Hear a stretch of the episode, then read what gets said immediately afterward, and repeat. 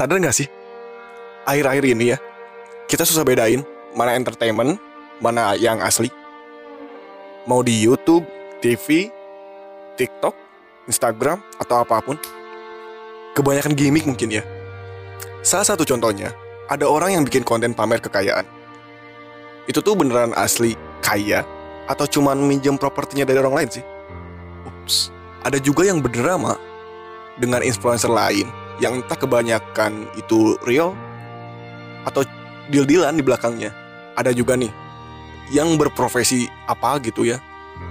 Oh, apa-apa cantik, apa-apa ganteng, atau punya skill mumpuni kayak mungkin bisa rap, nyanyi merdu, mirip sama artis. Itu kesengajaan buat jadi viral atau gak sengaja atau bahkan ada juga nih yang harusnya sosial eksperimen ada skripnya karena kenapa gue mikir ada skripnya karena emosinya sama semuanya. Mau marah sedih kaget apa pun. Ya buat gue sendiri gue mending skip aja gitu. Tapi kalau lo mau ngikutin terus apa yang lo dapat paling apa yang terpuaskan dari diri lo?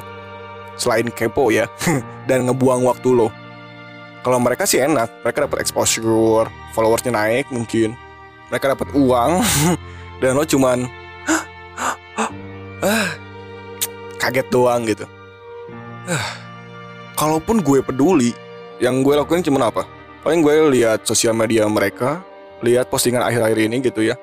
Gue lihat nih dia promo atau enggak gitu. Atau dia ngelakuin gimmick yang sama atau framing yang sama mungkin. Kalau gitu ya berarti jelas kan? Gitu sih cara bedanya kalau gue ya. Anyway gue setuju sih orang-orang yang butuh exposure banyak berlomba-lomba ngeprank audiennya. Supaya mereka ikut nyemplung di situ entah apa pun action yang dilakuin audiens mau itu berupa head speech atau apa pun gitu. Yang penting dapat uang aja. Atau goal marketingnya tercapai tanpa mereka sadari impact ke depannya kayak gimana gitu. Salah satu contohnya ada nih orang yang pamer kekayaan dari satu sampai sekarang banyak banyak banget yang pamer kekayaan. Ya gue tahu kalau lo emang kaya, ya gue tahu. Gue tahu mobil lo banyak, gue tahu. Tapi apa? apa? Apa impact buat orang lain? Motivasi. Bullshit. Tragis gak sih?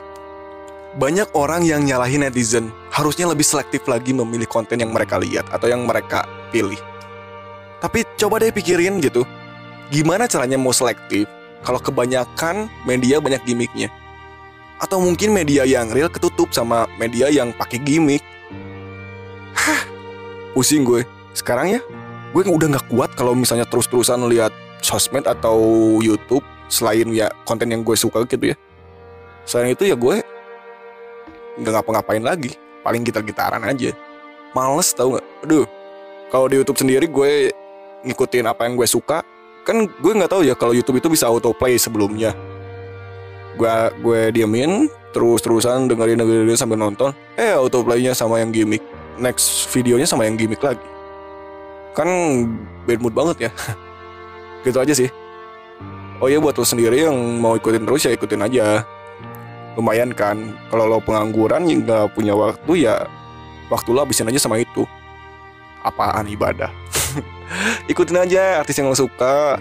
Kalau artis lo ke neraka ya ikut aja ke neraka. Siapa tahu kan have fun di sana. Gitu aja sih. Oke. okay.